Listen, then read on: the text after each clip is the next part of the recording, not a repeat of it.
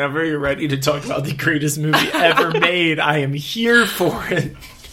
Fresh out the oven, it's Cinema Bums. I'm Wade. And I'm Emmett. Cinema Bums is a podcast where we watch through every single movie in popular film franchises, one each week to try and track how the storytelling changes over time. Today we are continuing our miniseries X23 about Fox's X-Men films. We will fully spoil today's film, but we will not spoil any future entries in the series. Emmett, how are you doing? I'm doing so well. I'm glad to hear that. How are you? I'm doing good. I'm doing especially good because we're honored to have a special guest. She is a director, writer, and camerawoman extraordinaire who may be best known to our audience as an uncredited story credit on the 2019 Felicity Jones and Eddie Redmayne vehicle, The Aeronauts. Please welcome Beth Fletcher. Woo! Oh my god. That's too real. uh, Thank you for being here. sure. How's it going? It's very strange. What was your previous experience? Are you experienced? Yes, I am very experienced. It's been a while, you know, since I've been in the X. Since you've seen the X. Me and Emmett spent so much 13 weeks with our exes we've been spending. Okay, tell us about your ex experience. Well, he's about six two. Um, no superpowers, uh, unless you count eczema. Um, X. ex. that's about it. All right, Those are my so exes. how about your experience with the X Men films? Well, uh, when I was a small child, I saw all of them at once. Uh, and then when Dark Phoenix, Yeah, that's that what it's called, came out, I didn't see that one, and then I haven't seen any of them since. So it's been a while, actually. But I like the X Men, Mm. um, and the X Women, and the Latinx. Would you be? would you be? Emmett is destroying the studio as we speak. Would you be referring to Oscar Isaac? He's by far my favorite Latinx X Men. Uh, hard, hard favorite. Number one. He looks very hard in this movie. He looks like he's Too hard. crafted out of steel. The aesthetic of this movie is like All over the place. very difficult to describe. It's like loose particles and gravel. That's the Um, aesthetic. Yeah, and everyone looks like they're wearing concrete. I feel like they only went in on the 80s aesthetic when they were in Berlin. Mm-hmm. Everything else is just untimed. Yeah, Yeah, when that they were sounds about right. playing Iran in Berlin, and then there was like Yeah. no real. Well, they play um, "Sweet Dreams." yeah, For that one sequence, moment. Yeah, Yeah, I agree. It doesn't feel. It doesn't feel very 80s. Okay, I've yeah, I've been putting off the part of the podcast where I explain briefly what this movie is. please do. Um, okay, so today we're talking about X Men Apocalypse. This is the third film in the Decades quadrology. Is that a word? That's the title of this series, where there's one every decade um, in the 60s, 70s, 80s, and 90s. but they Leading don't age that long between them, so Well, we'll they're get into super- that Well, I mean, they are they are supposed to. kind of It doesn't come off like they do, but Yeah. they are supposed to. sure. Uh, so you're going to explain this movie now? I know you- you've just been freaking stalling. What are you gonna? What, what happened in this movie, Wade? Okay, this movie is about a mutant from ancient Egypt named Apocalypse. Is that his name? Do they not call him Apocalypse? His name is En Sabah Nur. Yes, and that's what the something. old dudes chant when they summon him. But I think he is also he is called Apocalypse. I'm not sure if they say that in this movie. He comes to modern times. Oh, he is called Apocalypse. I honestly could not tell you what his what he's trying to do. He, but it involves uh, like terraforming the Earth, sort of. He turns everything into like little tiny particles. Mm-hmm. Um, also, the X Men are there, and uh, Professor X is in like a rom com with Moira McTaggart, who has forgotten that they had a fling. Eric is in like the pianist, where everyone is he ever loved is getting murdered, and we're watching him play unbearable grief every scene. And there's also like a new class of young mutants, including Cyclops and Jean Grey, who are joining the team and like learning to control their powers for the first time. And they have attitude, kind of. Just Scott. Just Scott, really. Yeah, Scott has some attitude. Yeah. I feel like you've said parts of what is in the movie, but you haven't actually said what the movie is about. I mean, I'm not sure what the movie is about. Uh, The thing to kn- I would say, like, the scale of this movie is unbelievable. How so?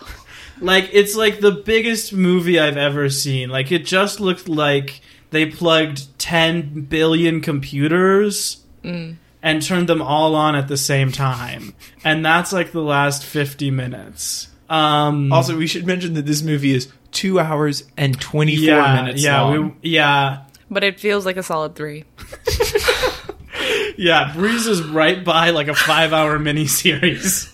This it's also occasionally funny, which the Bryan Singer movies normally are. Okay, okay, so that's sort of the movie. It's directed by Bryan Singer. Uh, he's back. it's written by Simon Kinberg. He's back. Music by John Ottman. He's back. Uh, it runs two hours and twenty four minutes. It's the longest film in the entire thirteen film series. Really? Thank God. Um, it has a 52 on Metacritic. It had a budget of 178 million, which means it would have needed about 356 million to break even. It made 543. Hot damn. Uh, it is right. the fifth highest grossing in the series, the second highest grossing with X Men in the name, and it made 27% less than its predecessor, Days of Future Past. It was released May 27th, 2016. Beth, X Men Apocalypse, flop or bop? Well, it depends on who you ask. Um, Well, I'm asking you. I'm starting with you. can it be a bop? No, it's a binary scale. I'm also struggling with the binary scale, but you're either a flop or a bop. Um, no, I don't know. Um, if I'm watching it from just like a audience member's perspective, which I usually am with these kinds of movies, then I would say it's a bop. Hmm. I don't know. No, I think it's a bop. Uh, because if it were about an hour shorter, it would be a hard bop. But since it's two and a half, it might be a flop. Just because the whole first hour is exposition. And then it's like, and like after you get past that, it's like, hell yeah. I don't know. It's compelling. It's very weirdly paced. It is very weirdly paced. So yeah, I don't think that I could place it on a binary system. you know, movie ratings are fluid. Uh, Wade, You You're abstaining I'm from abstaining from. our flop or bop. I've made up my own word. Well, uh, that's and a I first. that. Okay, Emmett, X Men Apocalypse, flop Bob. Holy hell, this is a Bob. This is not only is this a Bob. this is the best film we have seen so far in the X Men series. This is incredible. I didn't remember any of it going in. I definitely saw this movie when it came out in theaters. Mm-hmm. Didn't remember a single moment of it. Came in watching it. Are you sure you definitely saw it? I definitely saw it. I can remember going to the theater and seeing it, and I can remember what else happened to me on that day. I'm curious We don't to have know. to. We don't have to get into it because it involves people we went to school with. But it, I don't remember anything else that happened. I don't remember anything that happened in the movie from watching it then. Watching it now with fresh eyes, I was like, "Oh my god, this is amazing!" I don't care that it makes no sense, that parts of it are wildly stupid, that much of it is tonally incoherent. It kicks ass. I was consistently like, "Whoa!" and that's all I. That's all I really can ask for from an X Men movie. Uh, flop or bop? Um, definitely a flop for me. I want to get that out front. Now, I want to say that we have the binary scale, but as I've said before, to me, these movies are fall somewhere kind of on a three point. Like they're Uh-huh. either good or they're fine or they're horrible. Uh huh. Um, and most of them are fine, and this one is fine. Okay. So for those most So why of those, isn't that your scale? Yeah, so why isn't this? A, yeah, why don't we have a Oh, it's Is it a it's one, a two, or three? Bad, fine, or good. Just add Fabop to your. Fabop. because Bob. it's either a flop or a bop. It either works or it doesn't. Mm, for For me, it didn't work. But I feel like with these fine movies, you got to look at it and be like, does more of it work or fail to Mhm, you? mhm, I'm thinking of the other movies like the original X Men, like Mm-hmm. the Wolverine, like X Two. These are the other movies in like the fine genre to me. Um, Mm-hmm. I recall you putting Deadpool in the fine genre. yeah, I did say it. Although that's that's one that I can objectively recognize as fine, but to me the experience of watching it was horrible. Okay. Um, and I want to be clear that I don't have like a silver bullet for this movie. Like I'm not here to like poke fun at any one aspect of it or criticize it. It's just like like I can't even process what I've seen with my eyes. It's I I don't okay, okay, let me um okay. There are a lot of things going on in this movie. There are a lot of plot lines. What particularly plot lines do we think are handled well? I wouldn't. Mm, I will say, I will straight up say, none of them. They have left my mind already. All I am left with is the impression that it was awesome. what? I could not tell you what happened in this movie. Neither of you can summarize what happened in this movie, and it's and Beth, and it's please very tell upsetting. Us, please tell us what happened. Yeah, in this tell us movie. what happened in An the I would love to ancient hear it. OG mutant baddie comes Uh-huh. back to try and reconcile the having um dominance over the human race because they're Okay. superior. Mhm. That's what happens. That's what the Okay. movie's about. Okay. And, then, and, and then, then- fights ensue. Okay. Hilarity ensues. Like Lots of hilarity. I mean, but that's what it's about. And and like while that is the main what is this movie, you then have the X-Men coming in to try and stop that from happening. Hmm. it feels kind of like it's all of the things that Bryan Singer wanted to put in all of the movies before this movie and didn't get a chance to. Let's just let's just do it now. Like it's great. Let's just do it now, and we're gonna t- kind of tie it all together with this plot about uh, apocalypse, and we're gonna put a lot of that in the first like twenty minutes, and a lot of that in the last thirty minutes, and then the entire two hours in the middle are all going to be about character development of the X Men and like seeing their backstories, which is like pretty cool. Like this movie goes so many different places. It like does it's like tonally and physically. It does so many different like it goes so many different places. We're in Poland with uh, Magneto's tragic backstory, as if Magneto needed more tragic backstory. They're like, okay, well, why not we just like give him a wife and daughter to be killed off? Um, cool. Yeah, they really do him dirty in this movie. They really, they, They really do him just, dirty in every Every, movie. It's very true. Yeah. we get more Kurt Wagner, which I I love. He's like favorite. so cool. Yeah. He's like so cool in this movie. I don't know if he really has like any character motivation per se. I don't care. It doesn't matter. He's so cool in this. I do have thoughts on you saying it's everything he wanted to do in the other movies. Yeah. I don't feel like there's anything original X Men wise in this movie. Yeah. Like it doesn't feel like this came out of the X Men universe. It felt like it, Bryan Singer was like, I like this movie and I like that movie and I like this movie and I'm gonna make one movie and it's all gonna be X Men. Okay. you know, it, it like Yeah. felt like a Frankenstein's monster of different, well-made movies and not like an X Men coherent. That's fair. I also think it's interesting to think about this movie in the context of the MCU, like coming in the same year as uh, uh, Captain America: and Civil War, but really more as a response to Avengers: Age of Ultron, which really, like as you say, just like escalates to the max. And this movie is a movie that's like, okay, we see you, we see you, MCU, and we raise you ten billion. Yeah, I think that point really helped to clarify the mess of this movie. Yeah. Because, like, you are right, because Civil War is the movie where they're like, Civil War and Doctor Strange. Yeah. The two movies that come out this year. Yeah, yeah. Are Those the came out in the same year. Yeah. Mhm, in 2016. Those are the movies where they're like, we need to fix the third act problem. Yeah. Like, we went too far with Age of Ultron, and now we need to figure out how to make, like, intimate, personal third acts that aren't things exploding. Mm-hmm. And this is like the movie that saw Age of Ultron and was like, we need to top that. Yeah. We need to figure out a way to escalate even further. Wait, you said Civil War came out that year? Mm-hmm. They didn't fix any sort of third act problem. They just added a fourth act. Yeah. That's I a terrible movie. Thank you. I'm sorry. Thank you. I know that's off topic. I don't know. Emma, do you have more things to say about this movie? I have a lot more things to say about this movie. Okay, this movie is amazing. Here, I'm just going to read off my some of my notes here. In the first three seconds of the movie, Icarus reference, Paul Atreides reference.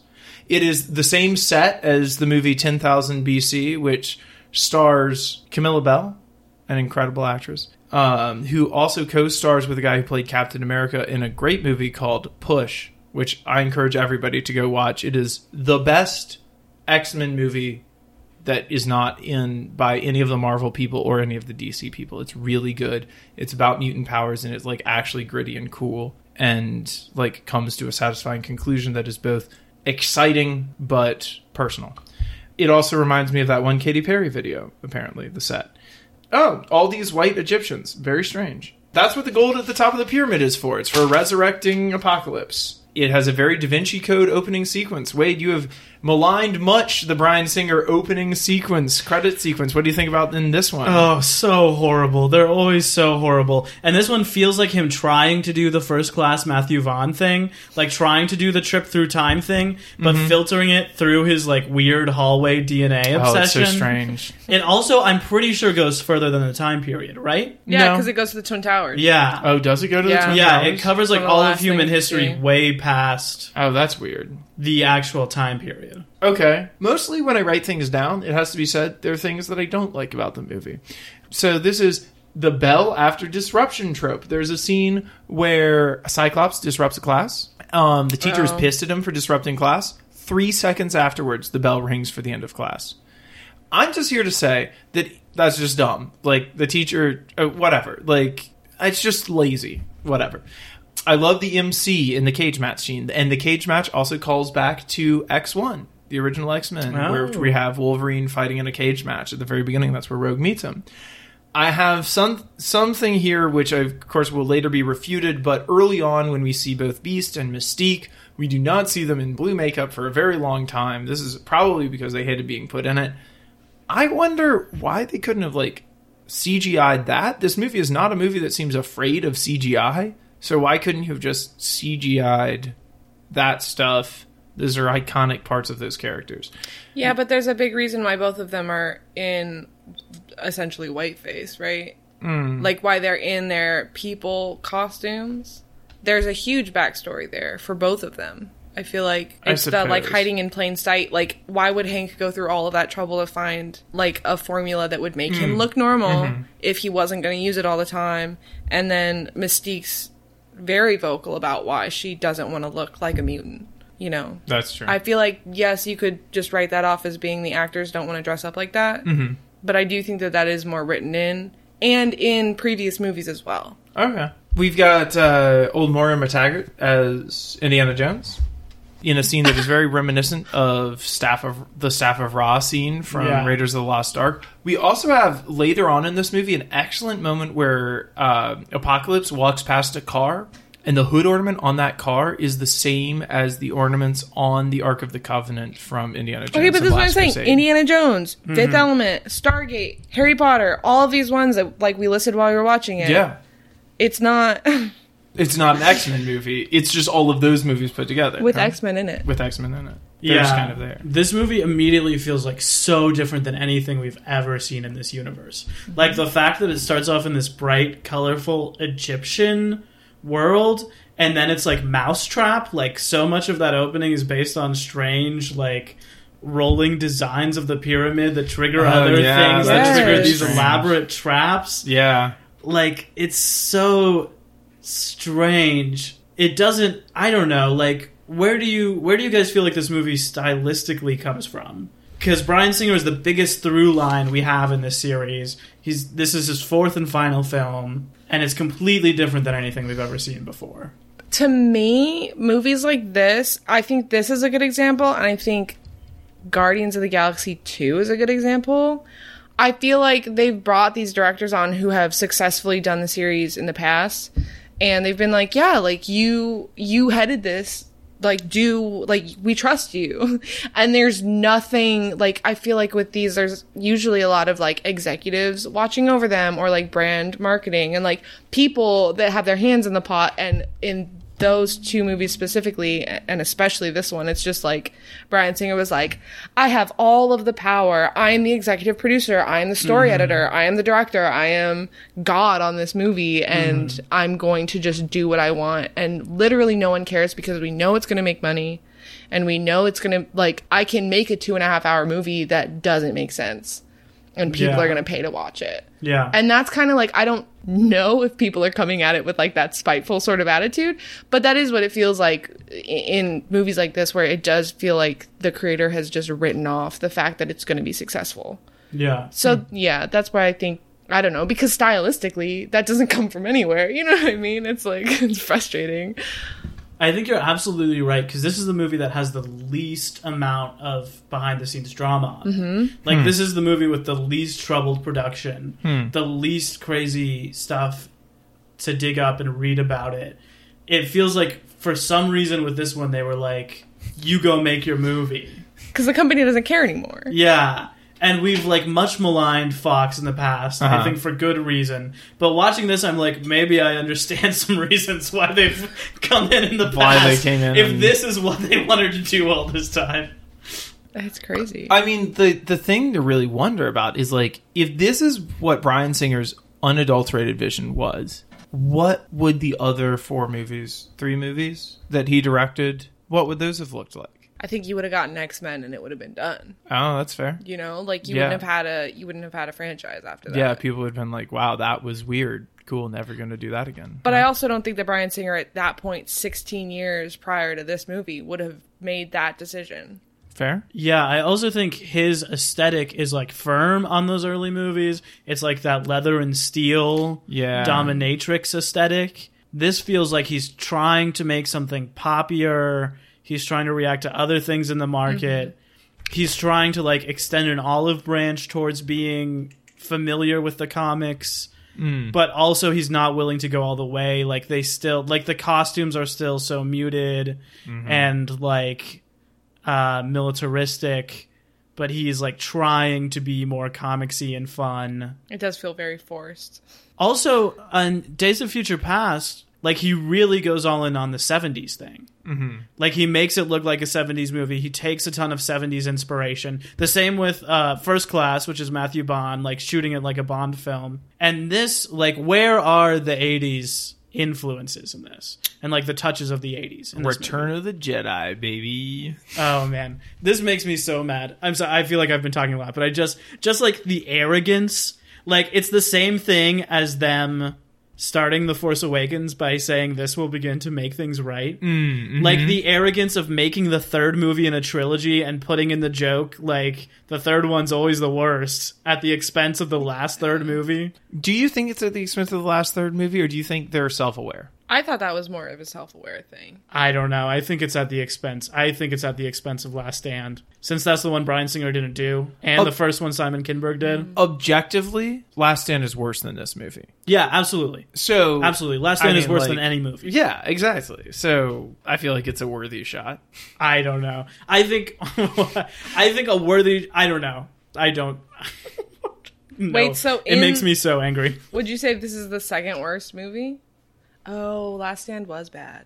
No, No, I wouldn't say this, This is is- anywhere this near even- the second worst movie. No. I would like to hear a ranking if you have one. We're gonna get into that in our final We're episode. saving it until we've watched them all. This is middle run for me. Oh, Okay, continuing with thoughts about this movie, I want to say that it is always two different movies. Whenever we have Magneto doing something that is not like directly related with the X Men, it's always like two completely different movies with Fassbender and whatever everyone else is doing. well, that's because Fassbender always needs his own movie. he always needs his own movie, and it needs to be sad. It needs to be mm-hmm. dark. He needs to have loss. He's got a brooding. He's face. got it like he was like really in that one Meisner class where they're like, yeah, but I think you should prep for loss, and that's like all he took from it. It feels like they just ask him to do like an unconquerable task in this movie. Like he's like just playing unthinkable loss for so much of it, and they're not giving him anything. Well, it's unthinkable loss, and then it's revenge, and then it's 100% switchback, and then it's comedy at the end with Yeah. Charles. It's Yeah. like- Yeah.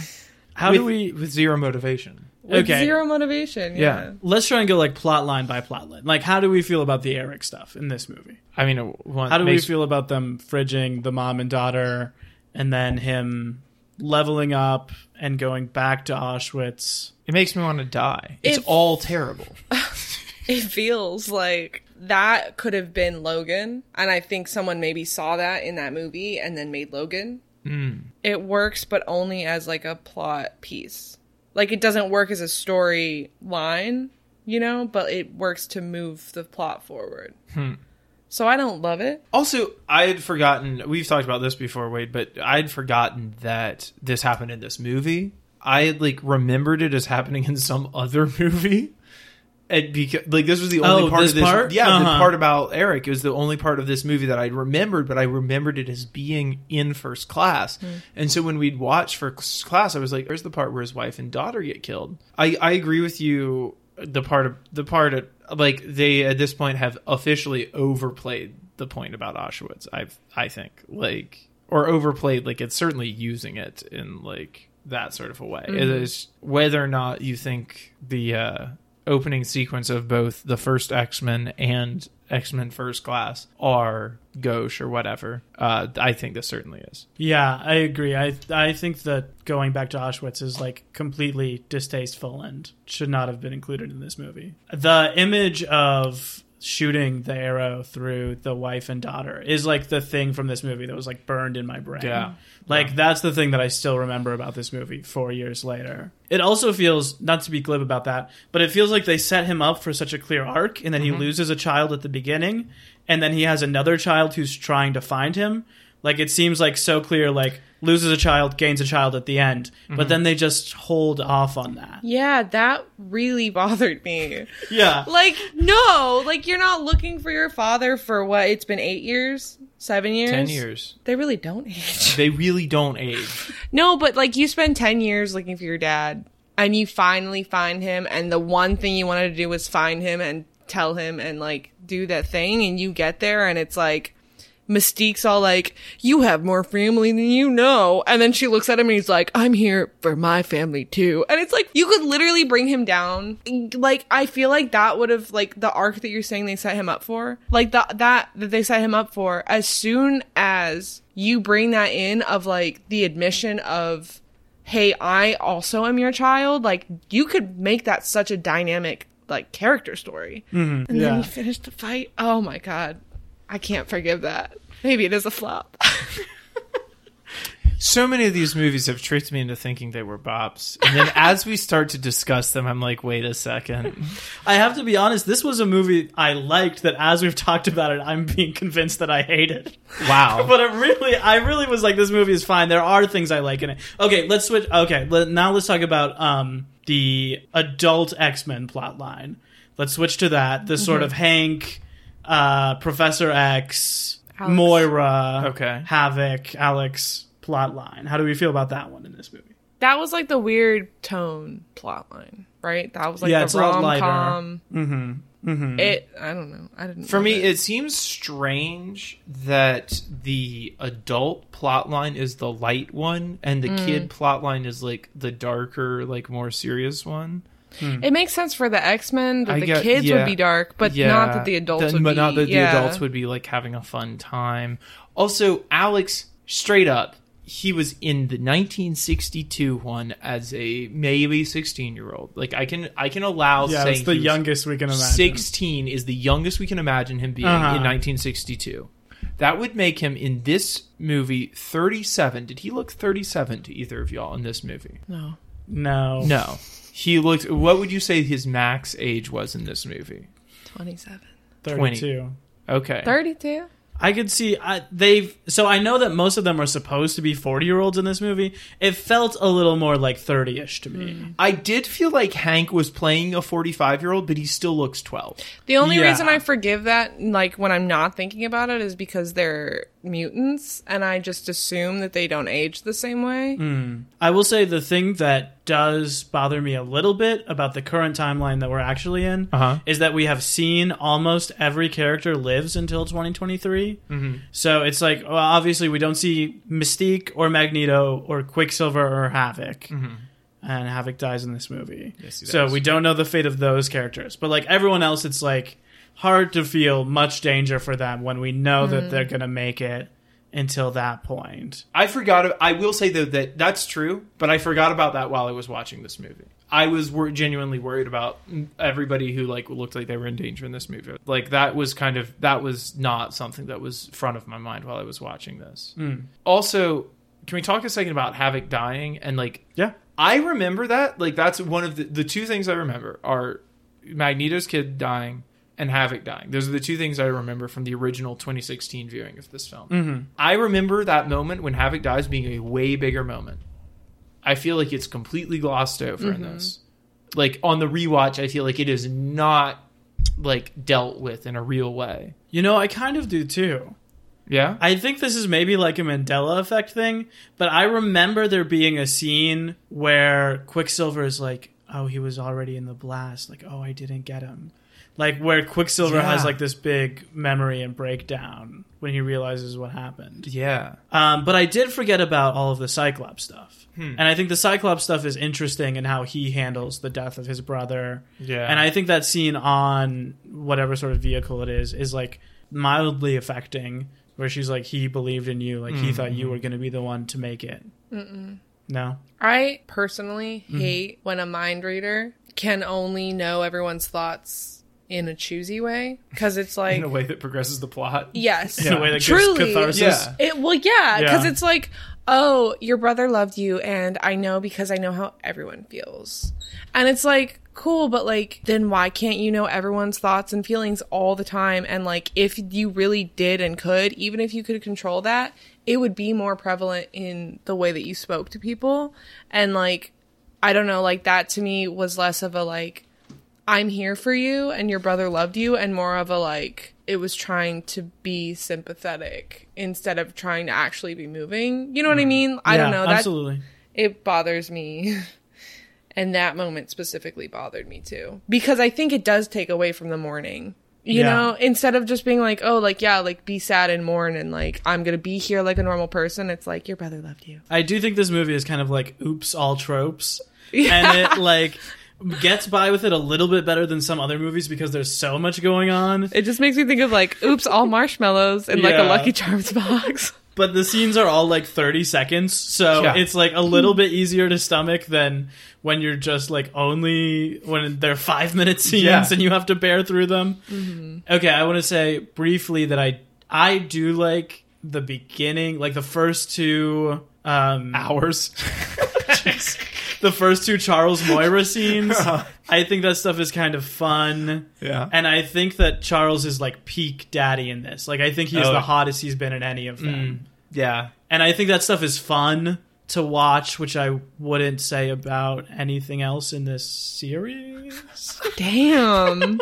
you hate the X Men. He hates the X Men, but he gets pissed when I rib on the MCU. Whatever. Emmett admitted four movies into this 13 movie journey he made me go on that the MCU is much better than the X Men. I Yeah, but did the X Men is much more niche and fun to listen to people beef about Yeah. than like everyone talking about MCU all the time. Nightcrawler is by far. I want that. I wanted that. Like as soon as uh Mystique's in there trying to save him, it's like, where are they going? Can I come?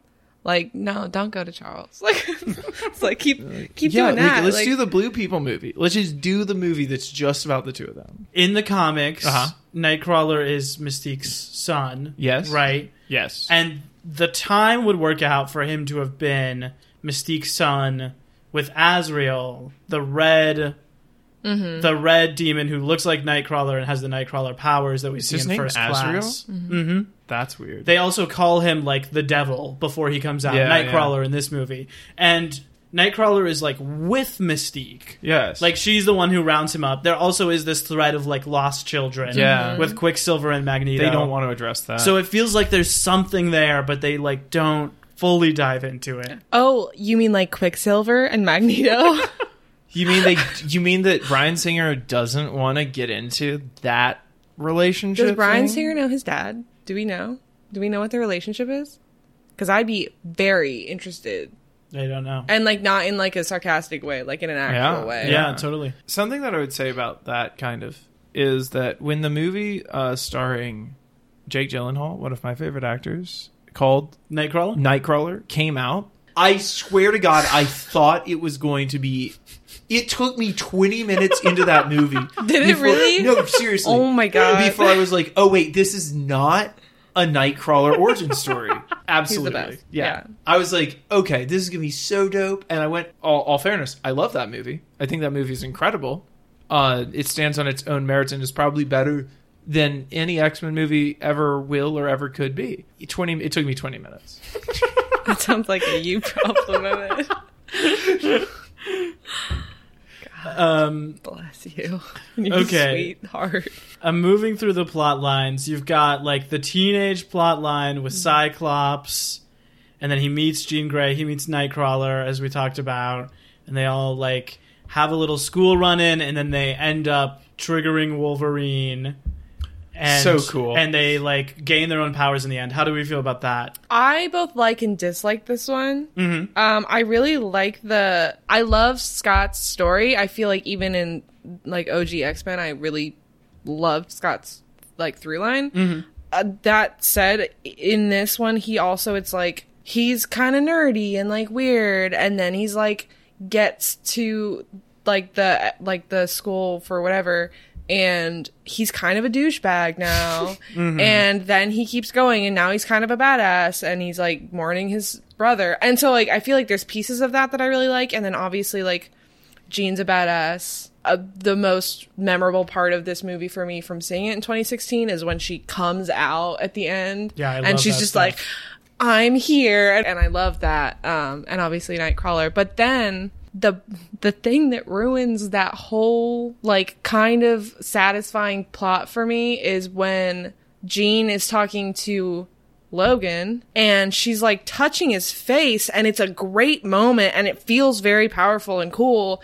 And then they cut to Cyclops and it's like no like no we don't know any of this yet there's Yeah. no Yeah. relationships here yet he's not Yeah, jealous he's of not- her like you can't he's cut away to him Yet. Yeah, yeah. like if you cut away to him and then you cut away to Nightcrawler and then you cut back, okay, they're watching them. Yeah. Like you're just gonna keep cutting to like that. Like for me, I was like, I really liked this plot line. Like I really liked this, and then that happened, and it's like, what? Like why? Why did you ruin a good thing? Yeah, I laughed at that too. Like they're trying to say that like it's always been there. Like Yeah. the love Yes. triangle has always been there, even though they they're all all met meeting. right then. It's so crazy. God. And Wolverine is, I mean, Like 40 whatever. years older Whatever. than I know Jean. he's Not always 150 years older, Yeah. but he is like in this like. If I can pull years for over- yeah. Angel and Buffy, I can pull for Logan and Jean. You know, I don't feel if any you can pull for about that. Bella and Robert Pattinson, Nobody can- pulls for Bella and Robert Pattinson. Anyway, yes, ruined that plot line. Um, okay, I guess the other major plot line is the apocalypse plot line. Who? Damn Um, it. My- okay, my favorite working actor, Yes. Mm-hmm. my favorite actor, Oscar Isaac. Uh-huh. I think there are moments where he almost shines through. Uh huh. but it's so bad. I mean, like this is the uh, this is the thing. This is what I said. Like you don't paint over Mona Lisa. Mm-hmm. You have one of the most beautiful men ever to live, Arguably the most beautiful man. and they ever make him look like a Roblox. Yeah. Yeah. He looks like the Hamburglar. I mean, This is the one blue person I'm not attracted to. it's also. You like I mean, Nightcrawler like that? You like Hank like that? All right. I Papa mean, Smurf. like the other people in this franchise, it is done practically. Yeah. Like it's not like that's a change from the others, but it is. He's just like caked in layers and layers and layers of. He also is the only one who gets an upgrade. Well. it's just- I have beef about the upgrades, yeah, but continue. I, was- I just want to say that he absolutely looks much worse after the upgrade. oh yeah. like he gets this strange like svelte V figure and this kind of like tutu esque. Well, and the the Mister Freeze or whatever from Batman, Oh, yeah, he tubes going into his head. The weird oh tubes. yeah, Like I uh-huh. hate that. Yeah, It did look. A, there were a lot of like weird Cronenberg like mm. nails in things. Oh yeah. and the like when he nails. pulls the that's like right out of Videodrome with the gun going. Yeah. In. It's like yeah. Come on, lots of body horror, and, and so his plot line is like going around and recruiting his four horsemen, and then like upgrading each of them to be more powerful. How do we feel about this? Big beef. Yeah. I got big beef. Yeah. The angel gets cool and badass and some cool armor and Yeah. does look very like apocalyptic. Mhm. Uh, Storm, badass upgrade, white hair, very apocalyptic. Yeah. But then Psylocke, not only does she get a skimpy outfit, which is fine if that's what you want, but like, why is she the only one down dressed? But she also gets no upgrade in her talents. Oh, that's fair. She doesn't she doesn't level up. She doesn't change at all. She like everything about her is the same except for going from the full body leather or whatever into the leotard with straps. There is no character development, no superhero development, no nothing with that character at all. And it's like, not only did you put a great actress into that role and then give her no lines and no, like, badass anything, you then completely forgot about that character. Yeah. So I, I don't really get It's like, oh, she's got a whip now. like, that is not, like, I don't know. That was really disappointing because I think that the other. The other two, those two get such cool upgrades and changes, and like I want more of those characters. You know what I mean? I, I don't know. It's just like, what, what are you doing? No, I absolutely agree with you. I looked this up. So, uh, Psylocke, played by Olivia Munn, they gave her a costume that looked like the other costumes, and then she was like, "No, I don't want that. I want it to look just like the comics. Like I want it to look sexy and revealing and purple and bright." And so, at least that was coming from her. But I think like someone should have told her no. Yes, thank you. Okay, Because your when job. you look at them all, it looks so bad. Like if you does saw look just her, Yeah, you're but then like, when "Oh, you that's see the cool." five of them, she looks like she's in Yes, another movie. She's in Yeah. a different movie. Yeah. Yes, and that's your job as the director. You Yeah. have sure you have a lot of jobs, but the most important job is to make sure everything is coherent and everything is right and that if a costume person is coming to you and saying Olivia won't put her costume on because she wants to look like the comic, you go no. Like you walk up to her and you're like, this is why you can't dress Yeah. different than every other character in the movie. And- because it doesn't make sense. And like I get it, like she looks hot as hell, but you can't just you can't do Yeah. that. You can't do that. also, Absolutely. her betrayal of Apocalypse is completely unmotivated. It's not her. It- it's it's Oh, Mystique. You're right. Just kidding. I'm sorry. I She may I- or may not be dead on the ground. somewhere. like I said, can't remember anything about this movie other than that it kicked ass. See, when you said that, I was truly not surprised that I had no memory of that. but I was just like, oh, that happened as well. Uh, yeah, yeah. It makes it makes a really big impression. Also, Mm-hmm. that's just another thing about like Mystique. How does she inherit people's powers when she Mm-hmm. changes? Like that's not a real thing. Lots of questions about Mystique. lot- lot- Oh, lot- also, well, she's mysterious. that's fair. Yeah, That's fair. That's fair. Can we dive into the continuity corner? I know we've already covered most of the things we Yeah, have to. yeah, yeah, let's do it. I, I, the thing I want to talk about in the continuity corner is that at the end of Days of Future Past, which is 10 years ago, right? 73? Seventy three. We see that Mystique has taken over being William Stryker Pres- and I and taken Wolverine in tow. yes, and I thought at the end of that that that Stryker was that meant Stryker was dead in this time, Or, like, tied up in a closet somewhere at least. Yeah, exactly. Okay, so speak on it. That's it. That's it. So okay, so when we see them in this movie, Stryker is himself completely separate from Mystique. With his Alkali Well, Lake isn't that why they're confused establishment, when he shows up and they're like? I mean, it's not explained, but they are at least confused. Him and about it. Mystique know each other for sure. yeah, and he hates Mystique. And Wolverine is still at the compound. but not for long. Yeah. So that was just like what happened during that period is a big question mark for me. Yeah, it's big. Anything else in the continuity corner we need to talk about? I don't even know. Okay. We'll think of it as it comes. Like other than just like I can't stress enough the fact that these people do not age enough between the movies that are supposed to happen 10 years apart. Like I know that's I- like it's- minor in terms of like writing continuity that the actors don't age or whatever, but they don't do anything about it. It's so. very odd to me that you get hung up on that. I don't blame you for getting hung up on that, but Sure. like in my mind, that's just not even an issue. Okay. Cool. I will I try and know. take that energy with me into the, Suspended the into the final movie of the decade Where they look all the same. where it's 10 years later and they look a year older in the 90s. yeah.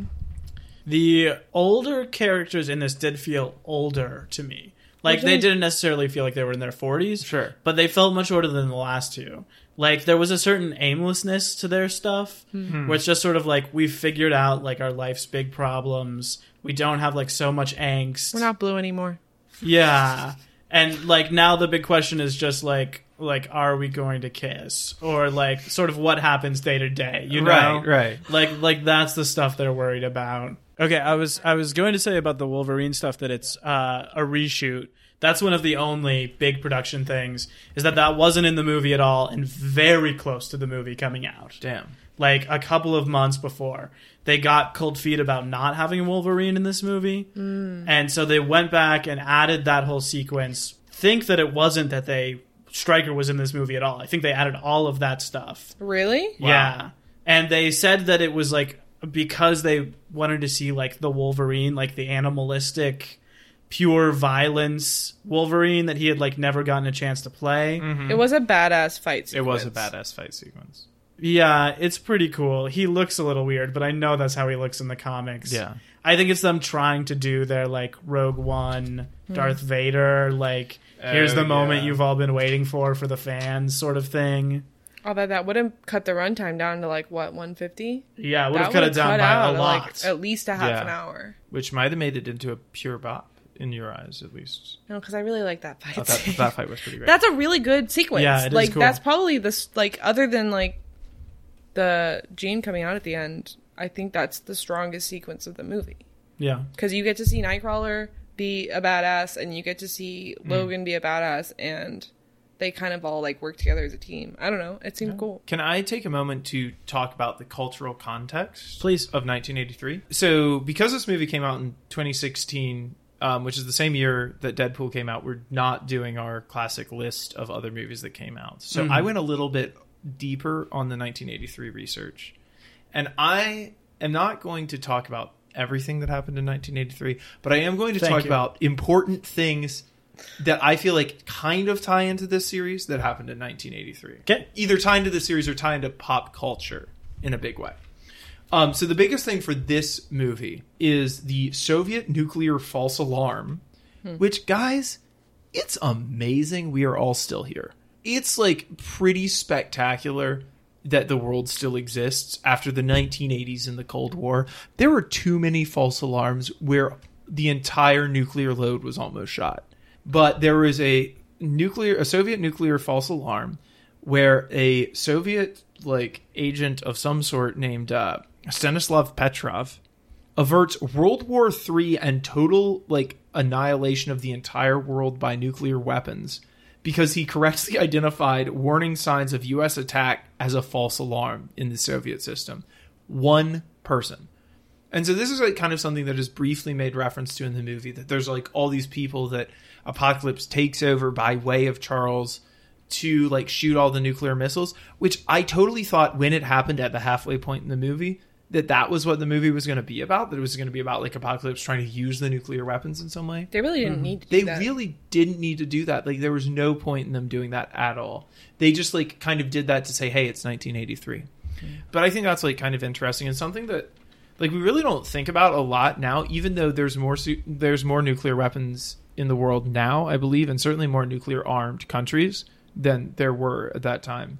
So just like something to think about, nuclear disarmament is probably a pretty good idea.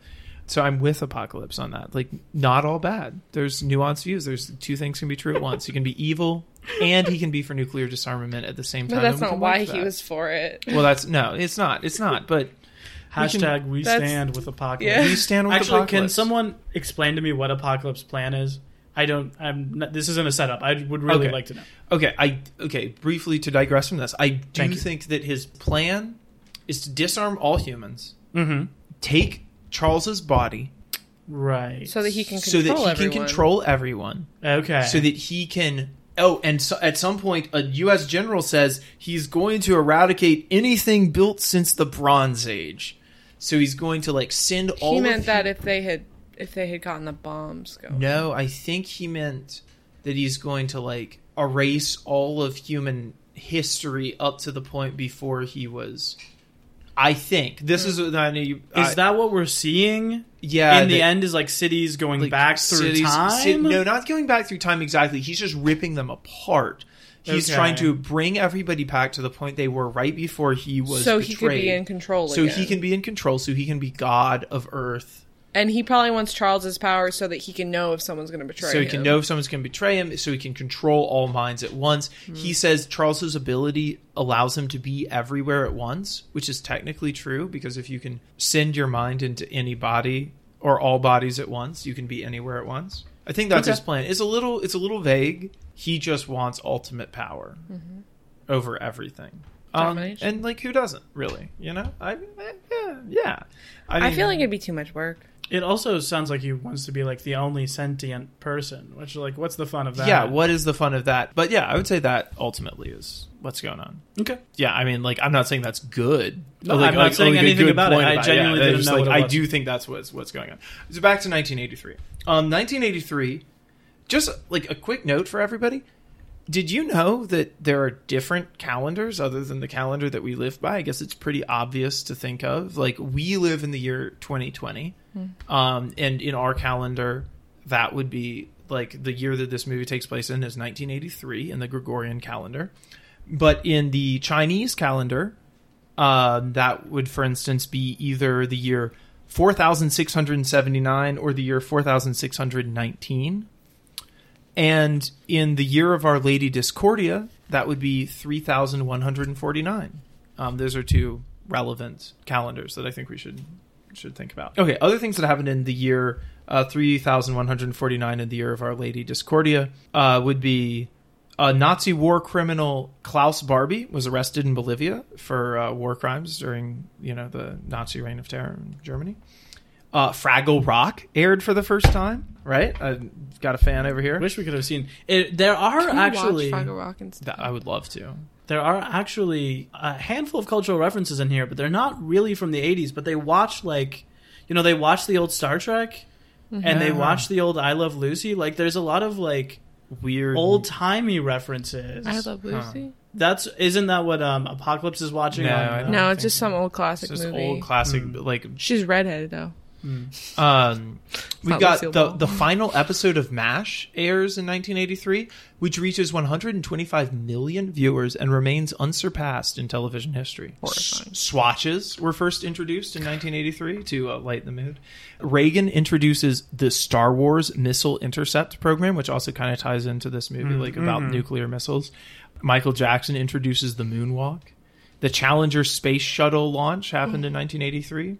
The U.S. Embassy bombing in Beirut kills 63 in 1983. Channel Broadcasting was founded by Disney. Sally Ride becomes the first American woman uh, in space, and Metallica released Kill 'Em All in this year. Six frogmen walk across the Sydney Harbor. Underneath the Sydney Harbor, I should say, underwater, they walk across Sydney Harbor 51 and a half miles in 48 hours. Can you elaborate what a frogman is? I was also wondering. They, I mean, people underwater with tanks of air walked across the bottom of Sydney Harbor 51 and a half miles in 48 hours. oh, I don't know. I thought that Wow. was awesome. I mean it's weird. It's weird and awesome. I was picturing a whole different timeline.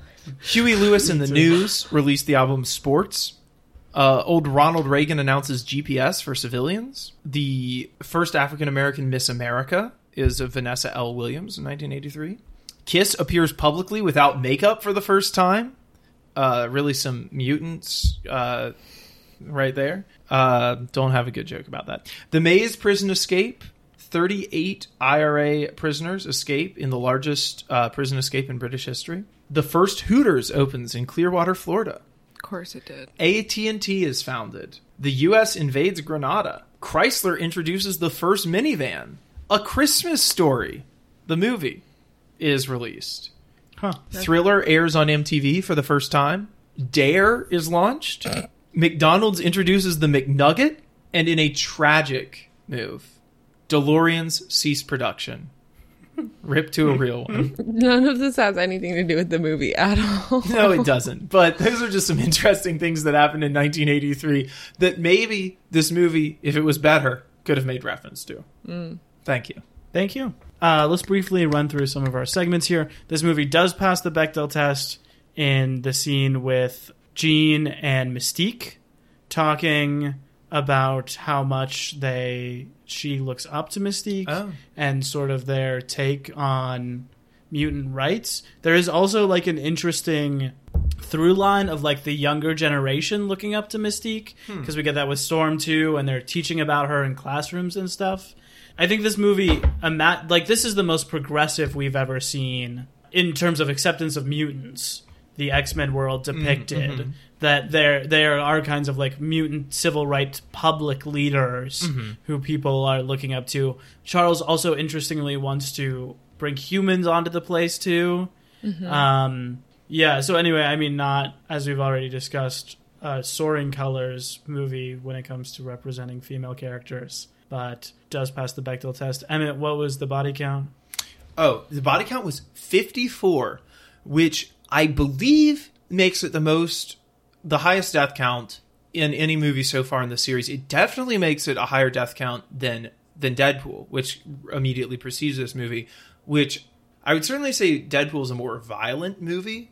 Like if I if like you were to just ask Yeah. me which movie is more violent, Deadpool or Apocalypse, I would say Deadpool. Yeah. But this movie certainly has a higher body count. Like I, I abs like by a good eleven people at least. There are some really grisly deaths. Like there's a lot of beheadings. The one that really got me is when you see the chain go through his neck. Oh, dude, that's yeah. rough. like and that's so bloody and uh, you already mentioned but like pulling the nails out of his Mm-hmm. chest and everything Yeah. Well, and when he just is like has the sand come out of the wall and beheads four Dude, people. that's Uh-huh. that's so cool. that was sick. uh-huh But yeah, the locket thing, like that, I feel like that scene, regardless of the movie, is something that has always really stuck out in my mind. Mm. Of like, that is like some rage, pain, and like perfect. It's perfect. Like, this picture of my parents that I gave to my Right. daughter, and it's the only medal that I have, and mm-hmm. I'm gonna kill all of you. And when they're all like when they're all falling, and the one guy goes like that, Yeah. and then it's over, and it's just like that's so good. yeah Fassbender kills that scene Mm-hmm. and that's i think that's pretty hard material to do and when they keep like just the one shot on him the whole time as you see him go from mm-hmm. like the sorrow to the rage is really powerful Yeah. I don't like really want to get into this, but I would like do you think we should like touch on this. Like his wife and daughter die very quickly, and like I do think there would be more that like unless they were both shot through the heart, which are the way they were. They. I don't- The little girl didn't get hit through the heart. Yeah, Yeah. like I do think like even with 1980s medicine, they could probably have been saved. I don't think that would kill them immediately. yeah it certainly wouldn't be immediate like so that is like something that i think about but i get like i get it but i just want to flag that who do we think the protagonist of this movie is let's start there beth thoughts about the protagonist Yes. Um. Okay. I think it is a pretty solid ensemble piece. I wouldn't of the protagonists. I wouldn't pick out one of the X Men to be like this is their movie because I do think it is very much the the X Men as protagonists.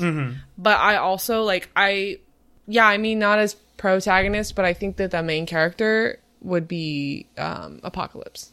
He's the only one consistently moving the plot forward okay. And mm-hmm. doing things and changing and you know like like traditional main character things. Also traditional baddie things but mm-hmm. since i don't feel like there is a main character because i yeah it does feel like the x-men as a whole. I mean, i don't know. It feels kind of like it's scott weirdly. I considered that. It feels kind of like it might be scott or it might be jean yeah. But they don't get introduced until a good ways into the movie which makes it hard. Well i mean in fargo you don't meet the main character until a half an hour in. Okay. And in Or- star wars you don't yeah. meet luke for yeah. a good 20 minutes. 30 minutes. Yeah. Yeah. So i think it could be scott or it could be jean. Jean probably undergoes a greater change at the end because mm-hmm. she gives in to her power more. So i might be willing to say that it's jean but i definitely agree with you that it is an ensemble movie and that like the x-men as a concept are the like protagonists of this movie um, and that the, the the change that they undergo is from being not a team to being a team. Well, like, they go being into being the X Men. Yeah, they become Yeah. the X. Men. Yeah. yeah, I, um, for sure. Wade, what do you think? I don't know. I was trying to. Th- so we normally ask like who makes the biggest change, like who has to make the big decision Uh-huh. at the end of the movie. So I was really trying to think about who that is. I mean, Eric makes a pretty big decision in siding with like his old family versus like giving into rage. Sure. I don't know what Mystique makes a decision. Yeah. it doesn't feel quite as big, but she like chooses to be herself. Mm-hmm. I think maybe it just doesn't feel as big because it comes 30 minutes earlier than the Right. climax. I don't know what Charles's arc is really or what he has to do at the end. I mean, his arc is kind of tied into Moira, but like, He kind of feels like a backseat Yeah. character. yeah. Which was interesting because when it opens and he's doing the narration, I was like, oh, I wonder if it's going to be his story, but he really is just And it driving the closes car. on him too, It does close on him, but it's not. it's his not at all. He, I mean, I don't think that he makes a change except for the hair loss. I know, Yeah. I'm Yeah, no, serious. yeah, like I- he doesn't agree, go through any changes. Yeah. Yeah. Well, it it does open and end the same way as the original X Men movie, which we should mm-hmm. talk about. I don't necessarily know what it, there is to talk about, but it starts with the same narration, mm-hmm. Uh, this time done by McAvoy, and it ends with the same exchange between Charles and Eric. This time done by McAvoy and Fassbender, which is interesting. I think they were really looking at this as like a maybe kind of like a finale. I don't know, but it's also like a clear setup at the end. At this point, did they think that this was the end of the decade's trilogy? Yeah, so I have stuff on that. Okay. I actually I have very little behind the scenes stuff as I Uh-huh. mentioned, but I will dive into that. This is a quote from Singer. He said, "Mystique starts in first class entirely on Charles' side, ends up following Eric, and we find her on her own in Days of Future Past. And she's on her own because Eric is gone. She's on her own side in that movie, but is drawn towards Charles by the end of the film and shoots Eric. Then, in Apocalypse, she comes back to Charles. That's a full circle narrative over the span of this trilogy that is about Mystique from beginning with Charles in the mansion and ending with Charles in the mansion, but not as the same timid little girl we met in first class. Hmm. Okay. Wade, question for you. Yep. Do you think this trilogy total Uh huh. is about Mystique? I think she is maybe the most integral part because they draw, they make her have strong relationships with every single other character, Okay. as opposed to like some of these characters only have like one main defining relationship. Okay. But I think she's given very little agency and screen time. Yes, I would agree with that. Like I would not say she's the protagonist of any of these three movies. This Yeah. is maybe the one where she's the closest. Yeah, strangely, because I think of Days of Future Past as being more her movie. It does but, feel like her movie. but this one is like so I well I have a little tiny theory about this movie. okay. This isn't based on any actual behind the scenes thing. This is just my little theory. Mhm. This movie has a story credit from Michael Dougherty and Dan Harris, who are Singer's writing team, Mhm. who didn't have a story credit on the last one that he came back to do. And we know, as we talked about a couple of weeks ago, that Fox has like Simon Kinberg in the back. Like they hired him on like a 10 contract thing. They were like, you're going to plan out our whole franchise. You're going to write all the X Men movies. You're going to write all the Fantastic Four movies. You're going to write a crossover. You're going to produce Deadpool. You're going to produce Logan. He's like their man. Uh, and he wrote and did the story for Days of Future Past. And this time you have Singer's crew coming up with a story, but not writing the screenplay. Hmm. And we know that Fox has Kinberg on this contract to like make him do like that he has the screenplays, like he will do it.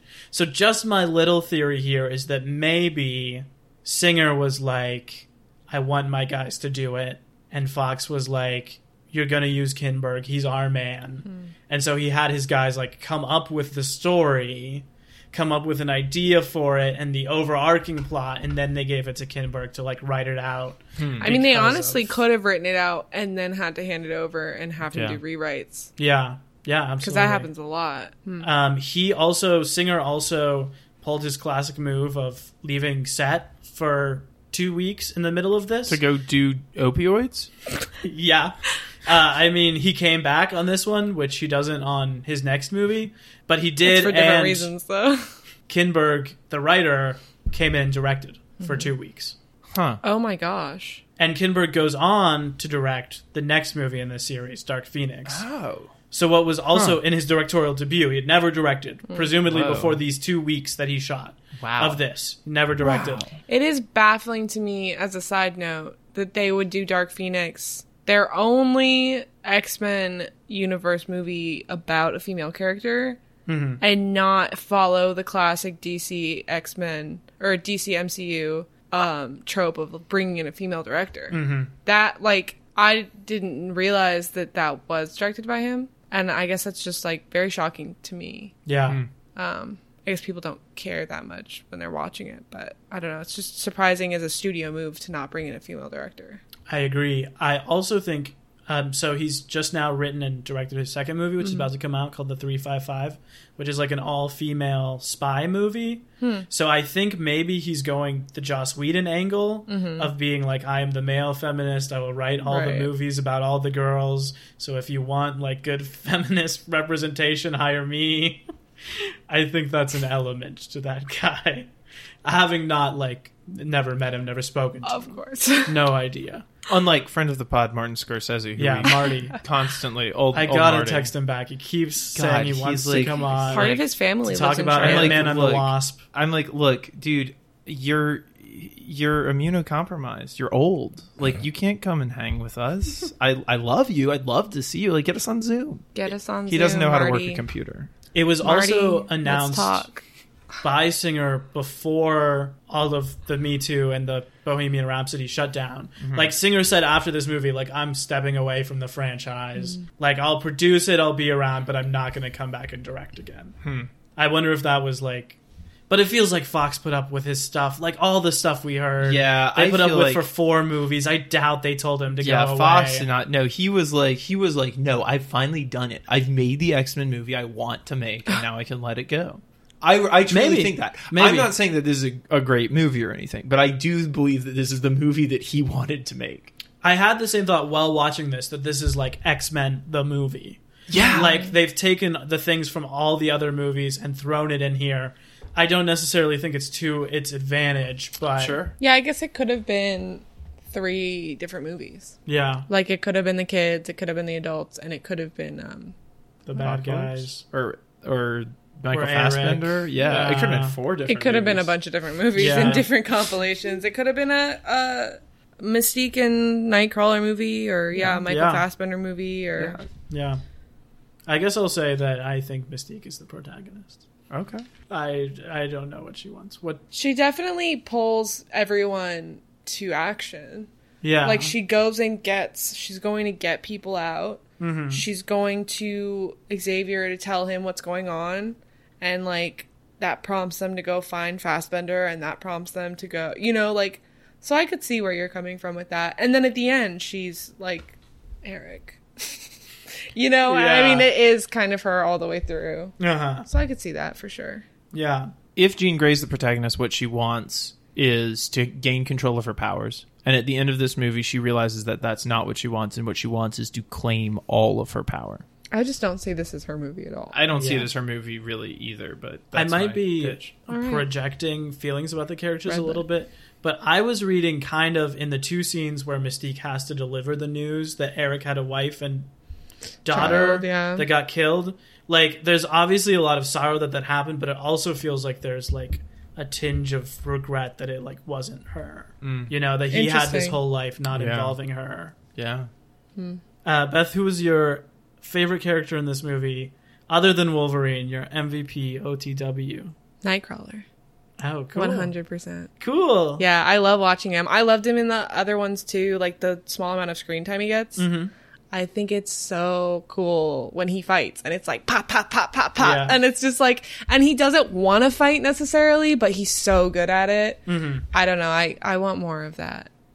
I Yeah. love that character so much. He's really good. He's got a cool hairstyle. Got a cool hairstyle, got cool face markings, Uh huh. cool power, cool backstory probably Yeah. that I would like to find out more about. Praying a lot in this movie. Praying a lot, Focus yeah. on a little bit. there's some sort of depth there that isn't explored anywhere in in any of these movies hmm and i don't know there's something about that character that i just love so yeah he'll be my favorite in all of them He's got the good funny joke at the end too. He gets the last laugh of the movie. yeah yeah he's a good also yeah I don't know. I always remembered that i i specifically in this movie that in my head he's he's got an Indian accent. Mm.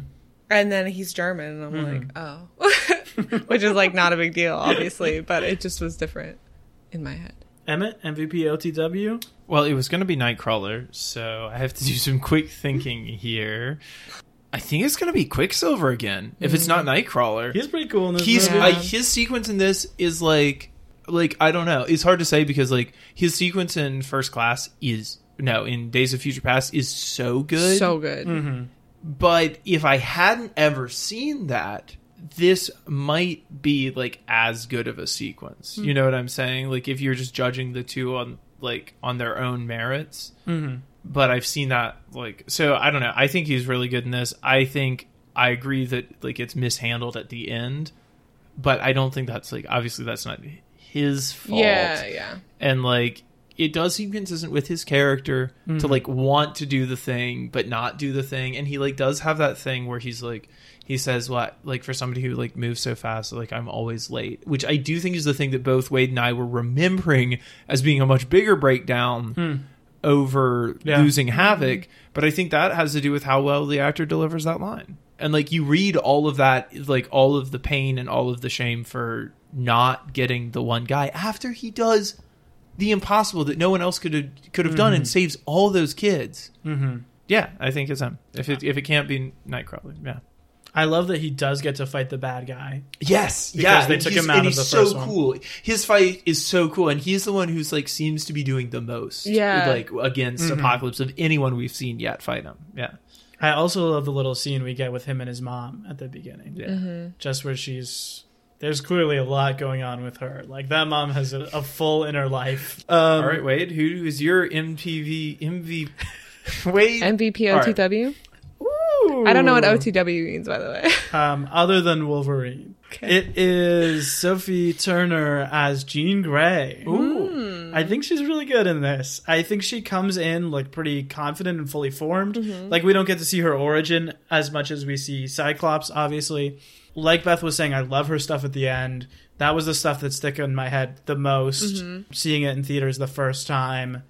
I love her relationship with Charles. Maybe for the first time in the series, like I love them seeing them actually have that teacher student relationship, and the moment where he's like, "You can do it," like let yourself go is so cool. And I love her outfits throughout, especially uh, the like green jacket ensemble she has when she's reading outside, when Yeah. she's blowing up trees. Um, oh, also, I love the monologue when they come and see her when she has like shaken the house and she has the like I've seen darkness, like I've seen the end of the world. I think she really kills that, and I think it's pretty well written.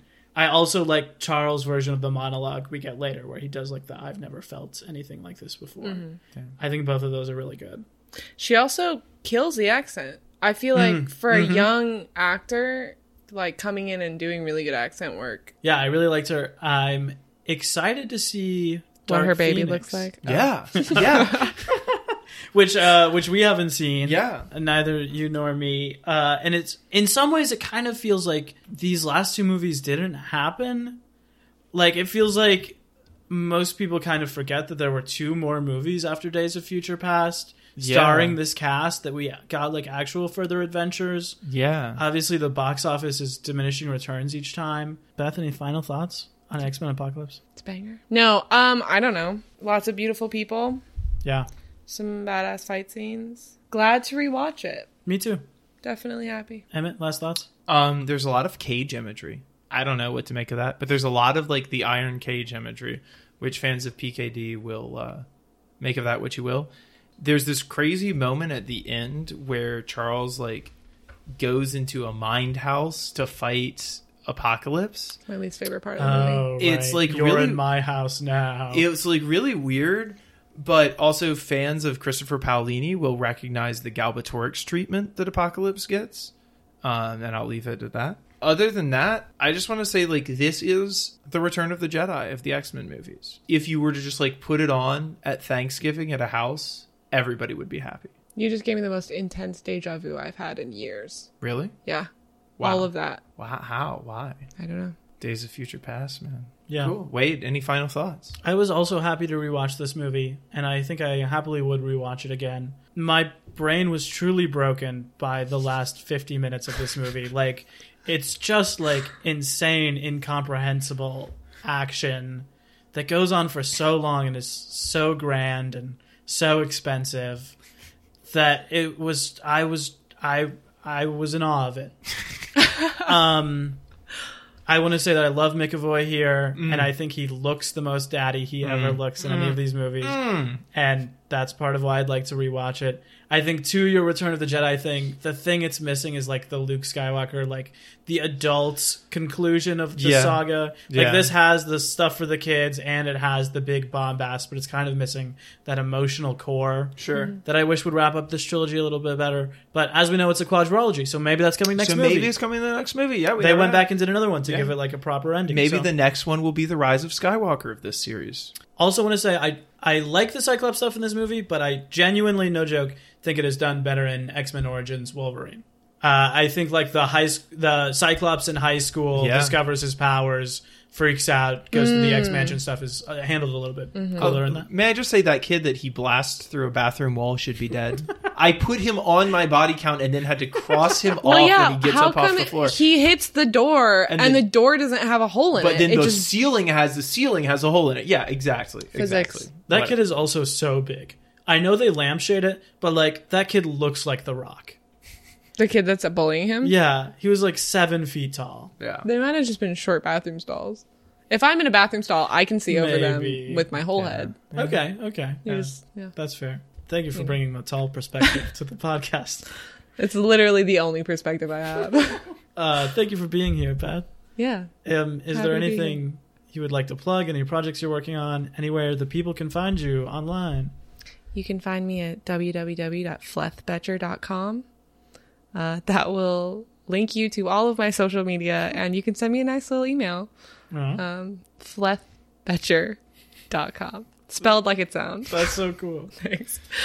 So, That's yeah. awesome. Thanks. Well, we'll be back next week talking about Logan. Wow. Oh, yeah. James Mangold, the second director we've had to come back other than Bryan Singer. Damn. We're excited for that one. Yeah, we are. Okay. Thank you so much, Beth. It's been a Thanks pleasure for having you having on. See you next week. Love Stay you guys. frosted. Bye.